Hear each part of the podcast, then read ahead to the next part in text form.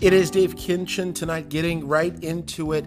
The worst and deadliest weekend in American history, uh, perhaps that we can think of in recent memory. I think that's more than a fair statement. We have uh, three mass shootings that have happened in a week's time span, but two that have happened this weekend and really within 13 hours of each other. Uh, we went to bed uh, with the gory and horrific details of uh, 20 people killed uh, in El Paso as uh, people went to a Walmart and did some back to school shopping with classes starting next week. And then we wake up to find that nine people were killed uh, in an entertainment district in Dayton, Ohio, a place where there's a bunch of bars and restaurants, people out uh, enjoying a nice weekend evening, and all of a sudden gunfire rings out, and there's scores more who were hurt. Uh, so we're going to what we're going to do today. I reached out to a friend of mine who is a former uh, police officer in the Philadelphia area. He's a great uh, resource for these kinds of things in terms of understanding a how they're investigated, b uh, the emotional toll that it these things take even on the investigators, but see uh, how we can uh, secure ourselves and, and, and our the, the, places around us, you know, situational awareness and, and what we can do uh, to avoid becoming a casualty, uh, if possible. Uh, nothing is foolproof, but the reality today is that everybody has to have a plan and everybody has to know exactly what's happening and how to get to safety, know where your exits are, and all of that. So, uh, he's also a former U.S. Secret Service agent or special agent. Uh, and uh, John Adelsberger is his name. He will be joining us uh, soon for a good, lengthy chat, uh, about 30 minutes about this, these mass shootings, mass shootings in general, uh, the profile of mass killers, uh, what drives them, and how these cases can be better invest- investigated, quite frankly. And at times the conversation uh, seems to be a bit frank with the realities of what we're dealing with and how this happens every so often, every few weeks. Uh, uh, and again, as we said, in the same day, roughly the same 24 hour period, less than that, uh, El Paso and Dayton. So I'm going to give you the details, and I'm, we're not going to get too detailed because obviously a podcast uh, you know, we do this once a week at least, and so you listen to this on a Monday or a Tuesday. In these cases, the investigations have significantly changed. Uh, God forbid the death toll goes up because in both of these cases, Dayton and El Paso, there is a large number of uh, injured, including very seriously injured uh, folks. So we're, we're praying for them and keeping uh, our thoughts uh, with uh, those who are uh, trying to deal with these injuries and recovering as best they can, but also, uh, you know, the, the families torn apart by uh, uh, sudden death and destruction here, and uh, something that no family and no person who survives this will ever forget about as well, and, and will ever truly be the same for, uh, after this. There's these things are, uh, you know, it's it's life changing for the survivors left behind. It's life changing. There's survivors' guilt. Uh, we talked about that with a survivor of the Pulse nightclub shooting. That was really the first show uh, we did, or I think the second show we did uh, when we brought this program back, the podcast back after a few years away. So um, that resource, that show is also out there too. We may tweet that out there. Um, in fact, I think we're going to put that up on our Dave Kinchin Tonight Facebook page too. So um, we got a lot of resources here. But first, we'll give you uh, the details as we know them so far, um, the, the basics of what's happened here with really three mass shootings in a week's time span, but uh, two certainly within a 13 hour period. So you have families that were uh, going shopping for back to school supplies at a uh, Walmart in El Paso. This was um, this was where 20 people were killed and 26 were injured. Uh, at least six of the dead Mexican nationals. CNN reports uh, Mexican Mexico's president uh, said that um, they are looking at this investigation very seriously and uh, may uh, institute some uh, criminal penalties for the suspect as well, in addition to the American the penalties that this suspect will face on the American side.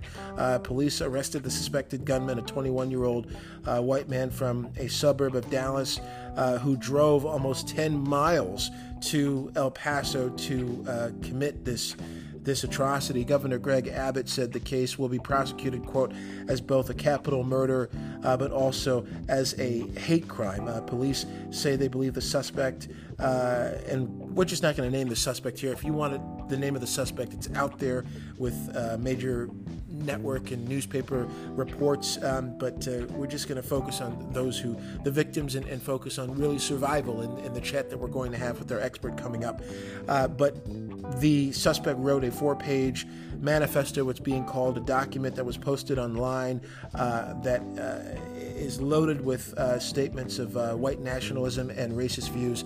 CNN reports uh, the FBI opening up a domestic terrorism investigation into the shooting as well, and um, we can we can also tell you uh, that within 13 hours of the El Paso case, uh, nine people were killed in Ohio and 27 others were hurt uh, before police shot the gunman dead. Uh, this was around 1 a.m. outside um, the uh, the East Fifth Street area in Dayton, Ohio's Oregon district. It's it's really a popular downtown area. There's a lot of bars and restaurants, nightclubs there, and uh, the suspect, a 24 year old uh, from just outside of Dayton, they say he wore a mask, body armor, and had hearing protection for the numerous gunshots and had extra magazines as well. Uh, the dead five men, four women uh, between 22 and 57 years old.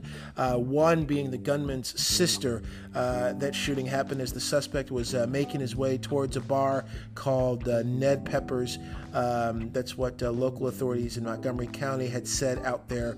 Uh, one witness telling uh, CNN, or quoted by CNN, everyone was panicking and running around. Uh, and of course, this all comes from uh, a situation that happened in Northern California just days ago. That comes from it, but comes days afterwards at the, the Garlic, uh, Gilroy Garlic Festival, a renowned festival in Northern California. Families were enjoying music and celebrating the town's uh, famous crop there.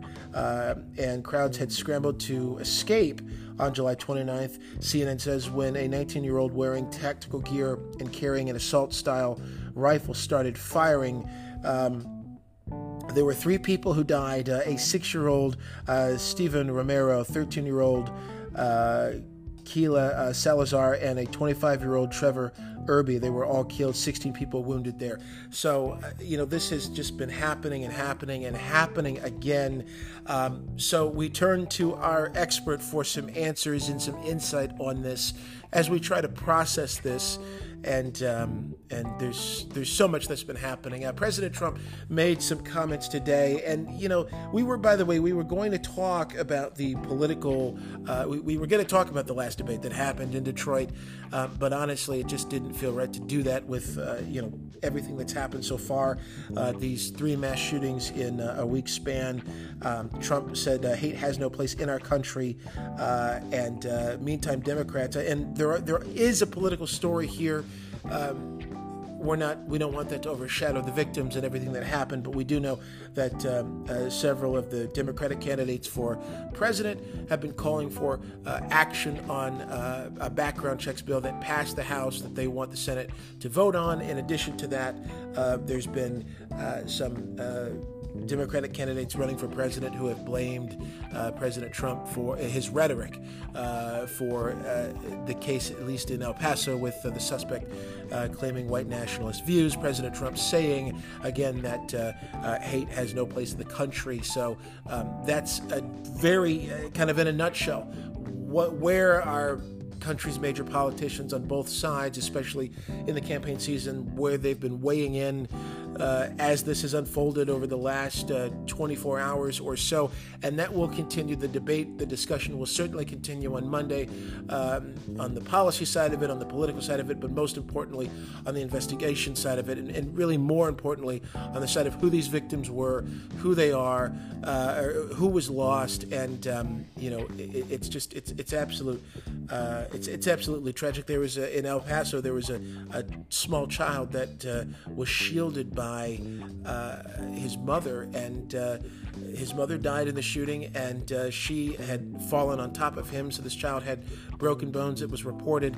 Uh, likely, it was believed, according to uh, family members who had talked with investigators while at the hospital, that the mother was doing her best to protect her child, and uh, it was even reported that the the uh, baby's uh, father had also died in this shooting too. So again, you know, parents shopping for back to school supplies when gunfire changes everything in El Paso. Absolutely, be tragic isn't the word devastating isn't the word. Um, we just we don't have enough words to, to accurately describe what we feel, but we can certainly get some insight on a uh, where these investigations will go, and and and uh, and b and, and I think it's all significant. I, I, hate to say A, B, and C because it's all important. Where the investigations will go, but also how we can be safe in situations like this where it seems like even going to the store, you have to watch your back even more. So, our expert will join us. Uh, expert will join us in a discussion on this, and uh, it's a lengthy one, folks. So you may want to, you may need to pause this for a little bit, think about it, come back in, pause it. Where after we talk about um, you know the the the hundreds of hours that of manpower that go into the investigation, and then um, you you'll pick it up again, and you may have to pause it again when thinking about you know what needs to be done uh, as far as mental health or what can be done what law enforcement can do as far as mental health issues and keeping guns out of the hands of of uh, possible uh, attackers and, and that sort of thing. So it's all there. There's a lot to it. It's it's it's a great conversation in terms of how much uh, information there is but it's a lot. So you may need to, to break it up in pieces, and that's perfectly okay. So that is going to start right after this. Lots of reaction coming in regarding the tragedies in Dayton and in El Paso. We're joined now by a security consultant that we've talked with a bunch of times uh, for uh, well various projects on TV and of course on the podcast here. John Adelsberger, a former U.S. Secret Service special agent, former Lower Merion police officer, and someone who. Uh, as a consultant, you've worked in active shooter survival training. Uh, John, thanks for uh, coming back on. My pleasure, Dave. I know this is, you know, it's always nice when we can talk on better circumstances, but of course, you know, we look at what happened with El Paso, and of course, we started messaging right away on just the tragedy and everything going on there. And then you have, we wake up to not just El Paso and more development there in that story, but what happened in Dayton uh, in their entertainment district there, nine people dead uh, there, 20 people. Uh, or so dead in in El Paso. What do you make of, of these two tragedies that have happened in like 13 within 13 hours of each other? Well, first of all, it's very sad, and I send my condolences to the victims of um, both of these mass shootings, which now becomes uh, a, a, normal part of uh, American society, unfortunately. Um, these two incidents in particular uh, are both complex and dynamic in scope. Um, when you talk about um, the shooting, and I'll go into um, what you asked me to address, and that is how how are these crime scenes handled? What's the uh, response protocol to uh, both of these? Um, El Paso is, a, is an immense crime scene um, with a very wide scope, uh, covering almost an entire mall. The shooter's car, his house. Um, it, it's immense. I can't, I can't even start to describe the requirements that are going to put in, be put in play here uh, to cover this uh, professionally and adequately. It's, it's going to take um, hundreds and hundreds of man hours. Um, first of all, naturally, you want to neutralize the threat, which they did. Uh, right after the response, the gunman uh, apparently surrendered without any kind of fight. Um, he's taken into custody. Then the second issue is to uh, address all the all the victims that are at the scene, whether they're at the fatal or uh, need to be transported to the hospital, and that was another uh, 20 dead and 24, I think, transported to the hospital. Um, after that's done, with the assistance of EMT and first responders, then the task starts of, of establishing a crime scene. The purpose of that, Dave, is to ensure that everything, uh, the integrity of any kind of evidence is maintained so that it's not contaminated. So you have to have professional crime scene technicians. If you have that that um, that luxury to come in, rope off or tape off a crime scene. Now this, like I said, is immense, and then you have to go in and start your your crime scene investigation. So you're taking measurements, you're taking photographs uh, it's it's horrible to think of this, but the bodies had to remain at the at the mall in place where they fell, so that they could be photographed and measure measured in proximity to where the shooter was, because there's a possibility of the probability of prosecution unless this guy would accept a plea bargain. The, the last news I heard was that Texas is now going to seek the death penalty yep. as a capital murder case. So you, you then go into uh, an investigative um, protocol where everything is marked and measured, and you can just imagine. I've I've been at crime scenes in a single family home mm. that took 20, 24 hours to process um, can you imagine the scope of it in an entire mall yeah. at the Walmart store and then over into into the mall itself? Um, so when you saw the uh, news conference yesterday, you saw that you had lo- lo- multiple local agencies. You had state Texas Rangers. You had the FBI. Um, you, you had Border Patrol. You, you have multiple agencies to try to assist and set up that investigation as professionally as possible. Mm. So you need, hopefully, you need trained people to do this job so that um, the evidence that you have to preserve is not contaminated in any way. So you're doing everything from collecting shell casings and photographing them to uh, fingerprints to collecting closed circuit TV and video gathered from everybody that shot it uh, at that scene, blood evidence, um, and then then you have to go into gathering witnesses and getting statements from everybody um, before their memory blurs and, and you lose that. So they're trying to set it up so that in the case of um, prosecution down the road, that they can go in and present a, a, a beautiful case to seal conviction. There's so much there that explains that kind of goes into answering the question how and why. Um, and you laid it out very nicely there, I, and I, I, I appreciate that because you talk about the man hours, and and it is chilling to think that these bodies have to be there for some time for all of this work to be done. Oh, and you know, and I, I wrote about it yesterday. I said that when we pray for the victims, we also have to pray for the first responders. I um, I taught a course in the Middle East with another instructor who who um, unfortunately was up there at, Sand Hill when those children were killed. Mm. He was a crime scene commander, and he said, "John, I lost a lot of state troopers."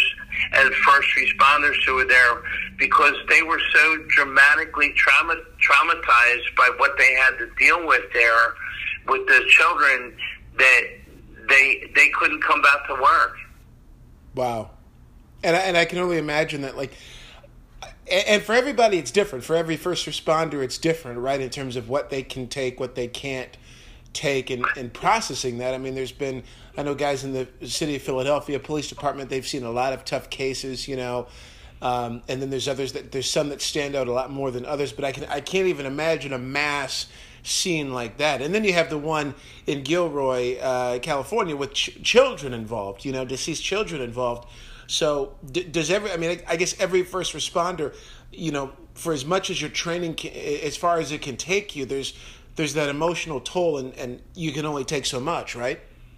Yeah, absolutely. That everybody's temperament and uh, constitution is different, and that goes um, goes for first responders as well. I know my first fatal car accident that I had and my first suicide that I had to handle as a police officer. Um, I will never forget the scenes as I walked up to them.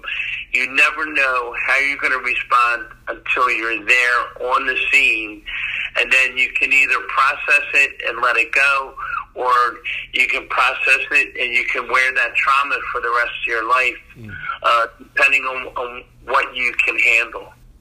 When we talk about the why and you know the the suspect in El Paso, the report of the uh, um, the manifesto and the racist material and and something four page uh, uh, document that was published uh, hours apparently like I think a, a, just a few hours or so. I heard it reported before this uh, this all happened.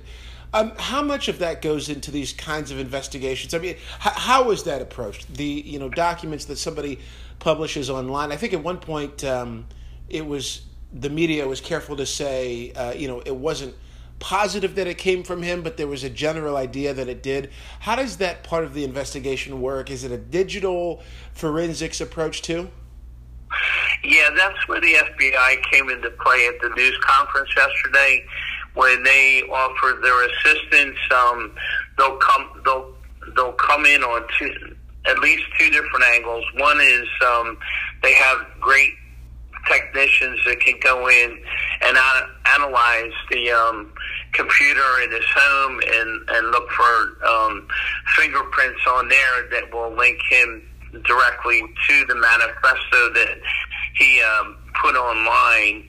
Um, and then, secondly, they're going to use their FBI behavioral analysis unit to do what what's called a forensic autopsy, and that is they're going to go into his head. They're going to go into the shooter's mind and try to analyze what provoked him to, um, you know, what set off the fuse in his head that felt uh, he felt compelled to go in and actually actually take people's lives in, in that in that scene. Uh, it's just um, tragic for what they're trying to do is yeah.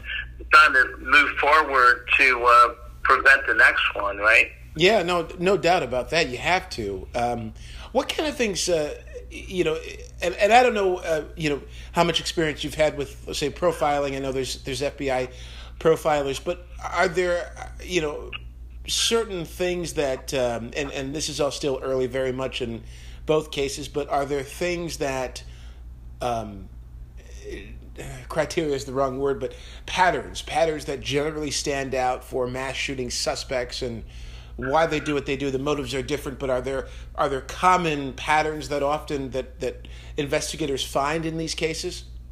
Well, they they want to look at uh, at all aspects. They want to do a 360 degree um, degree uh, investigation into his background, um, who he associated with.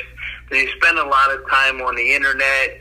Was he involved as a member of different uh, radical groups, extremist groups? They're going to look at all that and analyze it to see how it all fits together in a, in a, in a big scheme of things.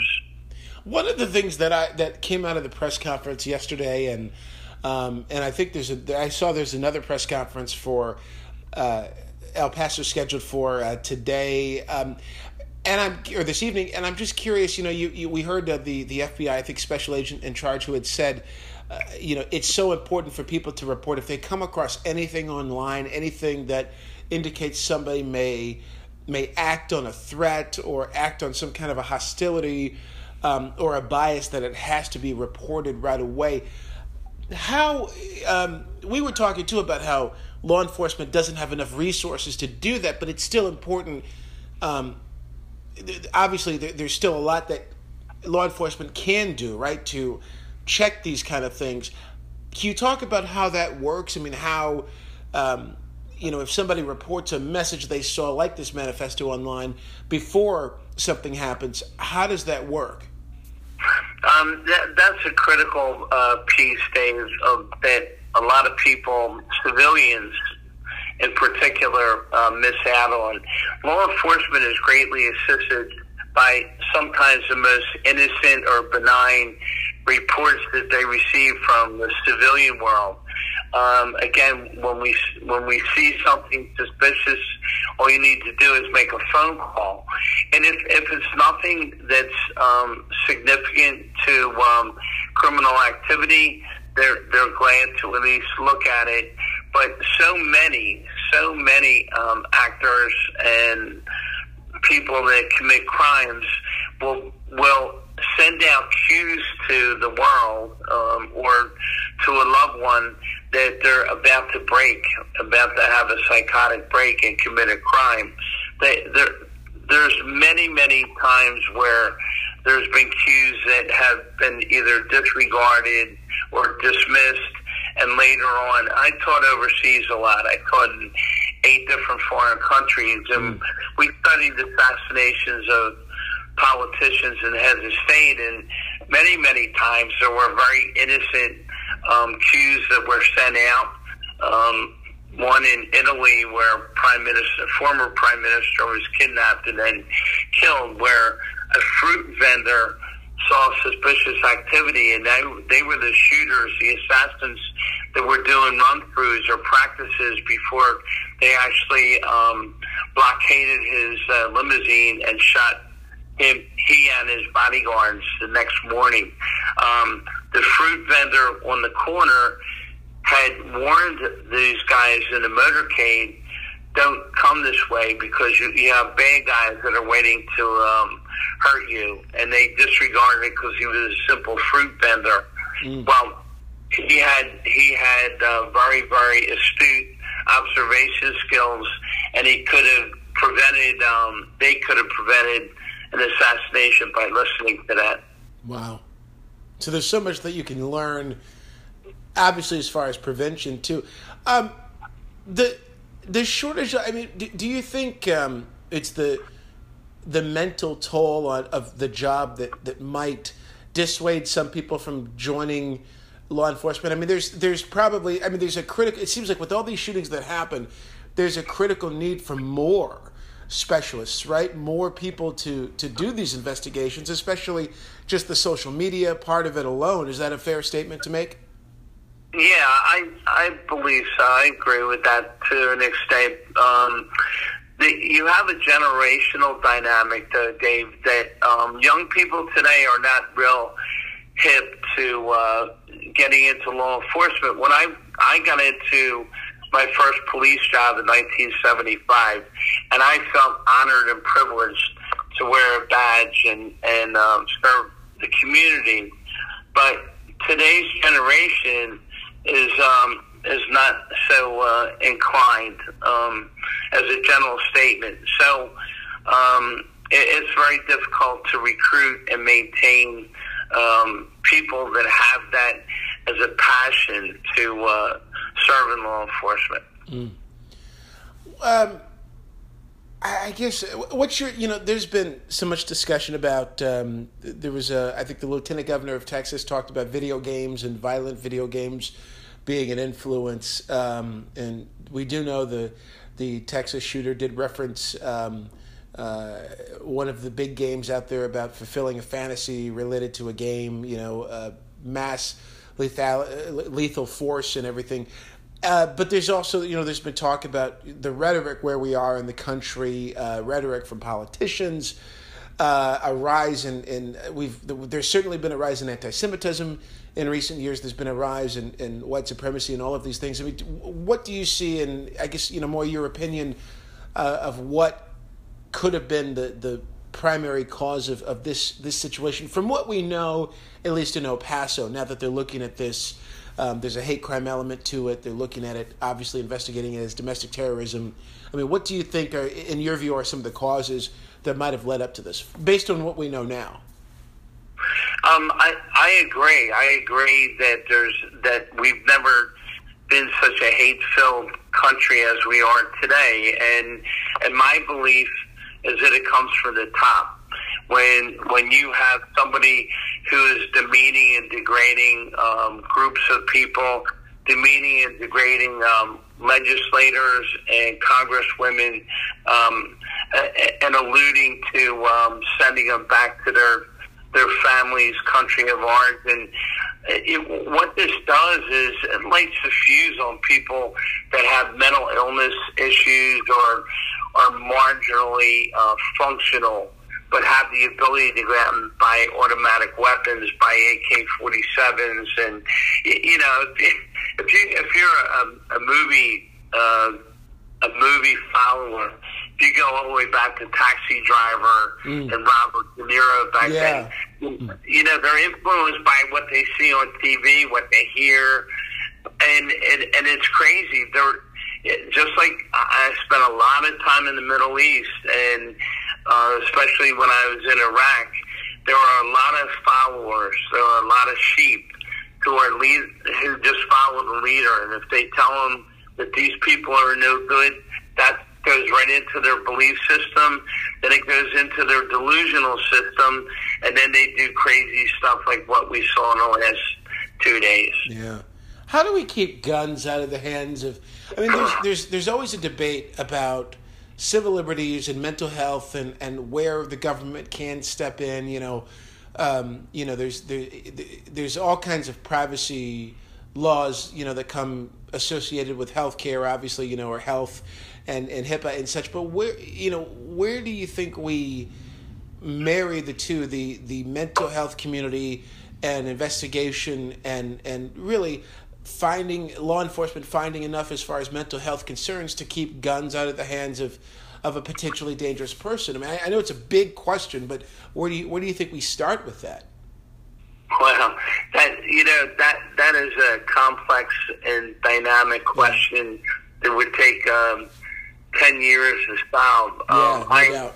I am an absolute advocate of keeping semi-automatic weapons out of the hands of civilians there and this is my opinion, there is no reason for Joe Smith next door to have an AR-15 or an AK-47. There's just absolutely no practical reason. If you, if, if you feel so inclined to have or compelled to have a handgun for home safety in case of a home invasion or what you own a business um, I understand that, and it's your Second Amendment right. I understand that, but to have, I know people that have thirty guns in their homes. Mm. I, I, I, don't, I don't get it. I don't get it. And in fact, my experience with it was last year. I, I had a security assignment.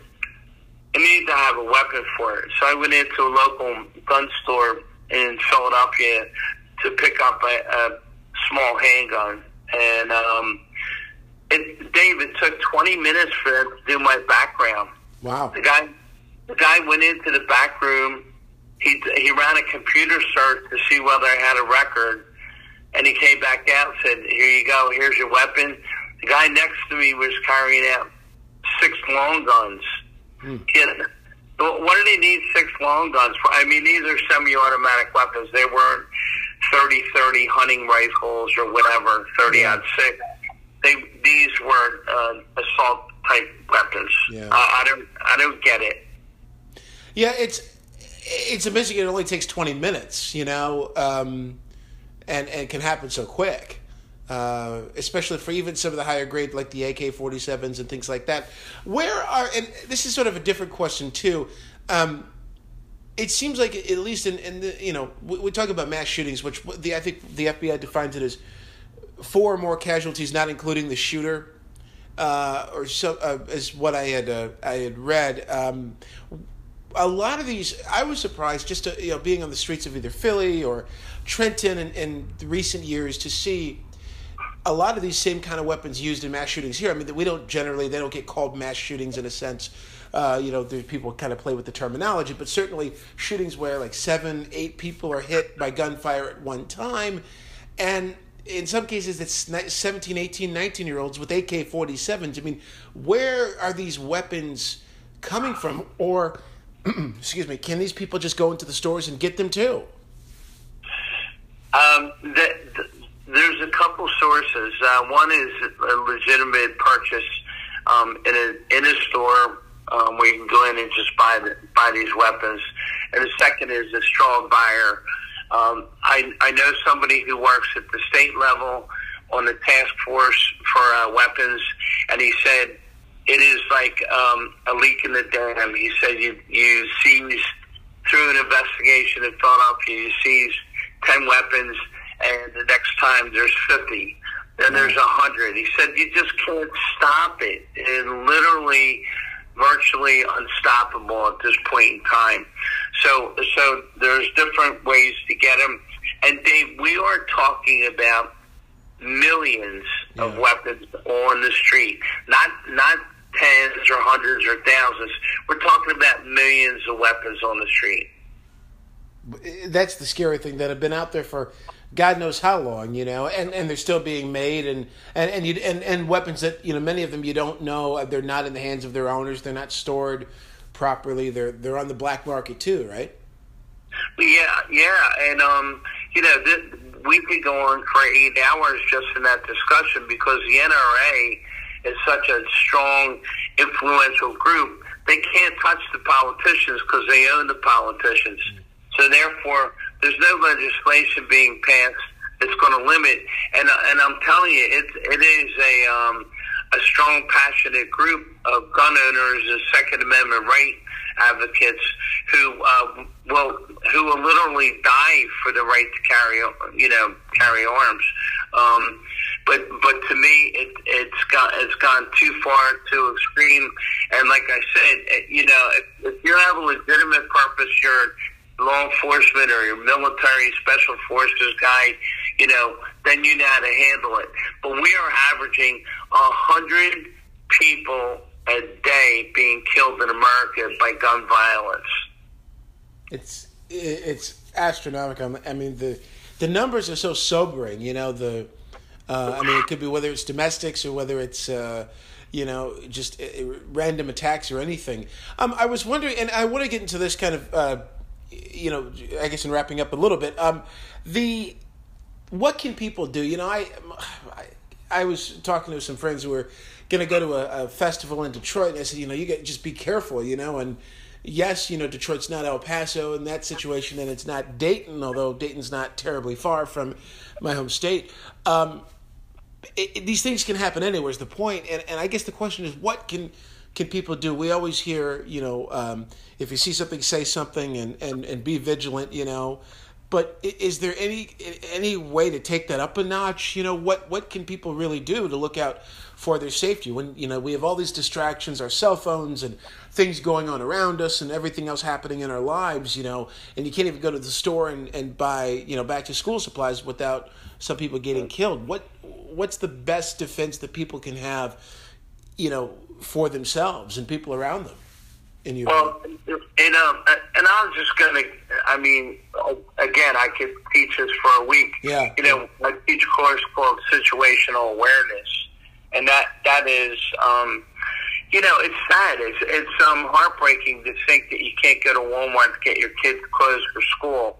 But um, from a practical standpoint, a mass shooter, just one one item, a mass shooter is going to look for uh, maximum kills. So he's going to look for maximum casualty potential. He's going to hit somewhere when there's a large number of people there, whether it's a crowded church, crowded mall, crowded um, shopping center, uh, school, at uh, at the beginning of school or the end of school. He's going to look for um, maximum kill potential. So I hate to say this, but if you need to go to Walmart, go at ten o'clock at night because nobody's going to be there. Yeah. You know, um, it go, uh, you know, when we come to a point in time, and there is no other country that you compare to the United States in terms of these ridiculous number of people being killed in mass shootings. There's there's nowhere in the world. So uh, there's to, to me there's no defense, but you, you when you go to a, a food festival in California and you're getting shot at while you're listening to music. Yeah. That's a sad commentary, right? Yeah, totally. The saddest commentary, yeah. Just like you said, being vigilant, being observant. If you if you go somewhere, and the last time we spoke um, on a podcast, and I, I alluded to this thing, if you see somebody and you don't feel right in your gut about the way the person looks, the way the person is acting, the way they're they're they're dressed, if they have a long coat on, if they have a backpack or a duffel bag, in a place where it just doesn't fit, um, like this doesn't belong here or he doesn't belong here, then you, you listen to those cues inside your gut and act on them. And I don't care, you know, um, it's funny. Uh, when we were kids, we would go to the dances on on Friday night, and I remember one night the police coming. This is back in the late '60s, but the cops came in because there was a lot of gang activity in Northeast Philly back then, and they put the lights on, and the cop came over and grabbed me and threw me against the wall, and he started to pat me down, and he said, "I think I have something on this kid." So the cops all come over and they search me. I had chalk from school. Mm. I had a piece of chalk from. He thought it was a knife, you know. Yeah. So, yeah. But but he was doing his job. You know what I mean? So yeah, right. Even if it turns out to be nothing, don't let something that you suspect to be suspicious um, go away, and then later on you hear that, that somebody got hurt. You know, act on your suspicion. Your your gut instinct, like you said, it's it really all comes back to that. It really did. So many times, um, and I, and I've studied every assassination attempt and mass shooting in in the United States going back to nineteen. I think um, uh, un, the University of Austin or University of Texas, where the shooter took out a lot of people back in 1964, I think. Mm. Um, I've studied them all, and they're dynamic and they're complex. But um, like I said, the majority of time, people who commit these crimes are going to do either a practice or they're going to leak out their intent somehow, whether it's on the internet or to a friend. There was just one, Dave, I think yesterday or the day before, where a kid went into a store and bought ammunition and told people, oh, this was the incident with Temple Police.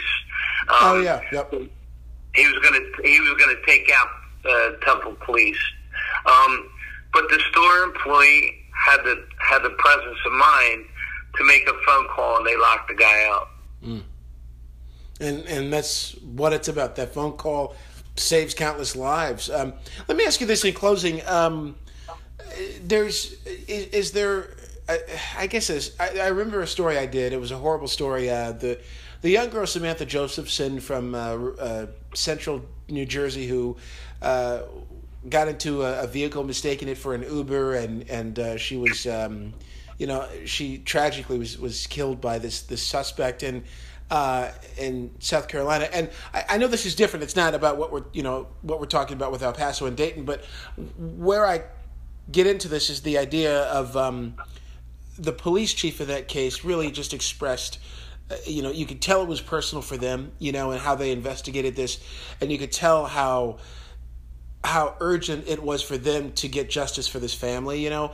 And I'm wondering if you felt that in your career, and if you think that the people investigating, the law enforcement specialists investigating Dayton and um, in El Paso, will they feel that just as passionately too? I mean, do they develop a closeness to the victims over time? You know, we're we're talking you know 24 hours, not you know out from this, right? Not even tw- a full, I think 24 hours out from what had happened in El Paso. But over time, do you do you sense that kind of pattern and how um, this can become so personal for law enforcement too? Yeah, uh, you know, hopefully um, you develop over time a callus um, in in your in your heart. I, I hate to say it, but it's the only way to survive being in the business for so long.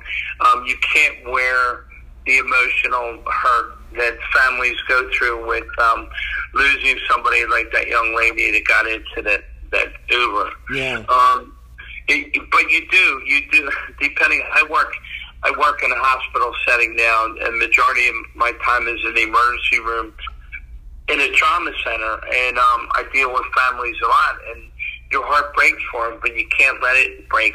Um, you have to keep focused on your job, um, what you need to do to complete a, a thorough investigation, but you always have sympathy or empathy um, with with the families that are victimized by this, and and have this sense of loss that will never go away, Dave. It just it never goes away. Like I said, my first um, DUI um, accident that I handled in 1980, I'll still tell you that the driver was Mary Karen Brandt, who was 35 years old and was killed by a drunk driver. Um, uh, on Lancaster Avenue near near Lankenau Hospital, and I'll, I'll never forget her. And um, and the guy who killed her, um, who did prison time and all, but I'll never forget those names and what I walked up on when I got to that that accident scene.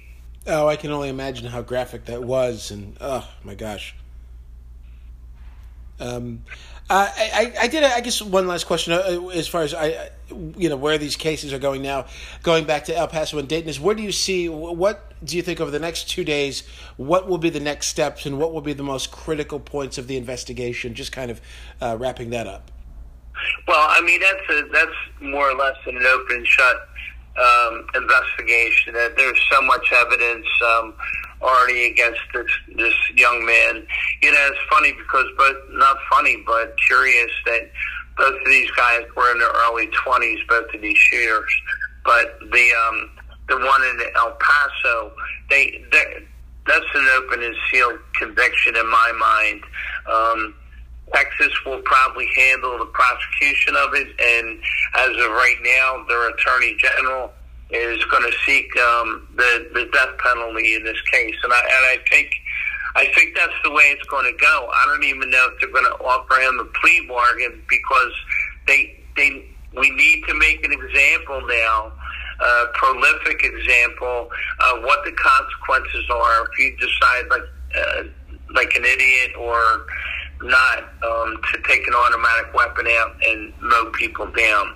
So I think what's going to happen is you'll you'll see that the state attorney general is going to act towards um, entering um, entering a, entering a case to court where they're going to go for the death penalty.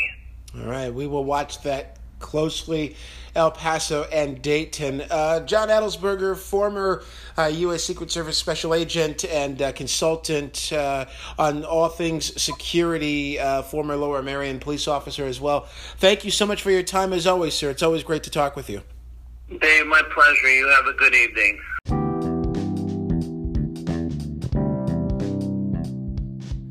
John, many thanks again for being on the show, and many thanks to you for listening. And listen, this is, as we know, the, the tragic reality of our lives today, uh, staying alive when in public spaces. I mean, that's really as simple as it gets follow your gut instinct, know where the exits are, situational awareness, all of that so critically, critically important. I remember when it was said after 9 11, we can't let fear take over our lives. That's true, but you do, we, we have to be as vigilant as we can and more so than we ever have before. I mean, that's just the simple reality of where we are today. So, again, this podcast uh, once a week, but we are online uh, and we do do extra shows uh, as the news warrants, but uh, certainly you can follow us 24 7 on Dave Kinchin Tonight on Facebook. We post the latest news updates there. We will be closely following El Paso, Dayton, and even any more developments uh, uh, with Gilroy. But I can tell you that um, uh, between our Facebook page and our Twitter account at Dave Kinchin USA, uh, where we will continue to follow all of this. We're not only we're, we're looking at the law enforcement side too, with uh, following the FBI, following El Paso Police, Dayton Police, and the congressional debate about this, about uh, background checks legislation and uh, the the legislation that that uh, cleared the House, uh, that somewhat passed by the Senate where we go as far as the gun control debate again, uh, where we go as far as uh, the talk of hate speech and the talk of white nationalism and uh, and and hate in general, and uh, what our national leaders on both sides of the aisle will be saying about that. All of that we will continue to follow, and we will also uh, repost our show on our Facebook page uh, on Survivor, Survivor's Guilt. In fact, we will do this on Twitter too, uh, so you will see the post for this show and then the post uh, uh, with our interview uh, that we did our interview with Patience Carter, who survived the Pulse nightclub shooting. Um, a while back. So we have that. We have a lot of resources on the emotional side, how to process this on the tactical side, the investigative side, and the side of prevention too. So, um, not the best topic topics to talk about uh, on this podcast, of course, but we we cover the light stuff and we cover the the very heavy and the very tragic, and we are on that side of it today, tragically, but we will keep you informed and, uh, and, and give you as much insight as we can uh, as we put these shows together. And one of the great things about podcasting, the insight, the interviews, and things like that, uh, as our guest uh, John Adelsberger uh, obviously gave us tonight. So we hope you have a great and safe, most importantly, safe week ahead. Please look out for yourselves. Look out for each other as well. Much more to come in this week stay focused, uh, stay alert, and uh, just take care, folks. It's all we can do.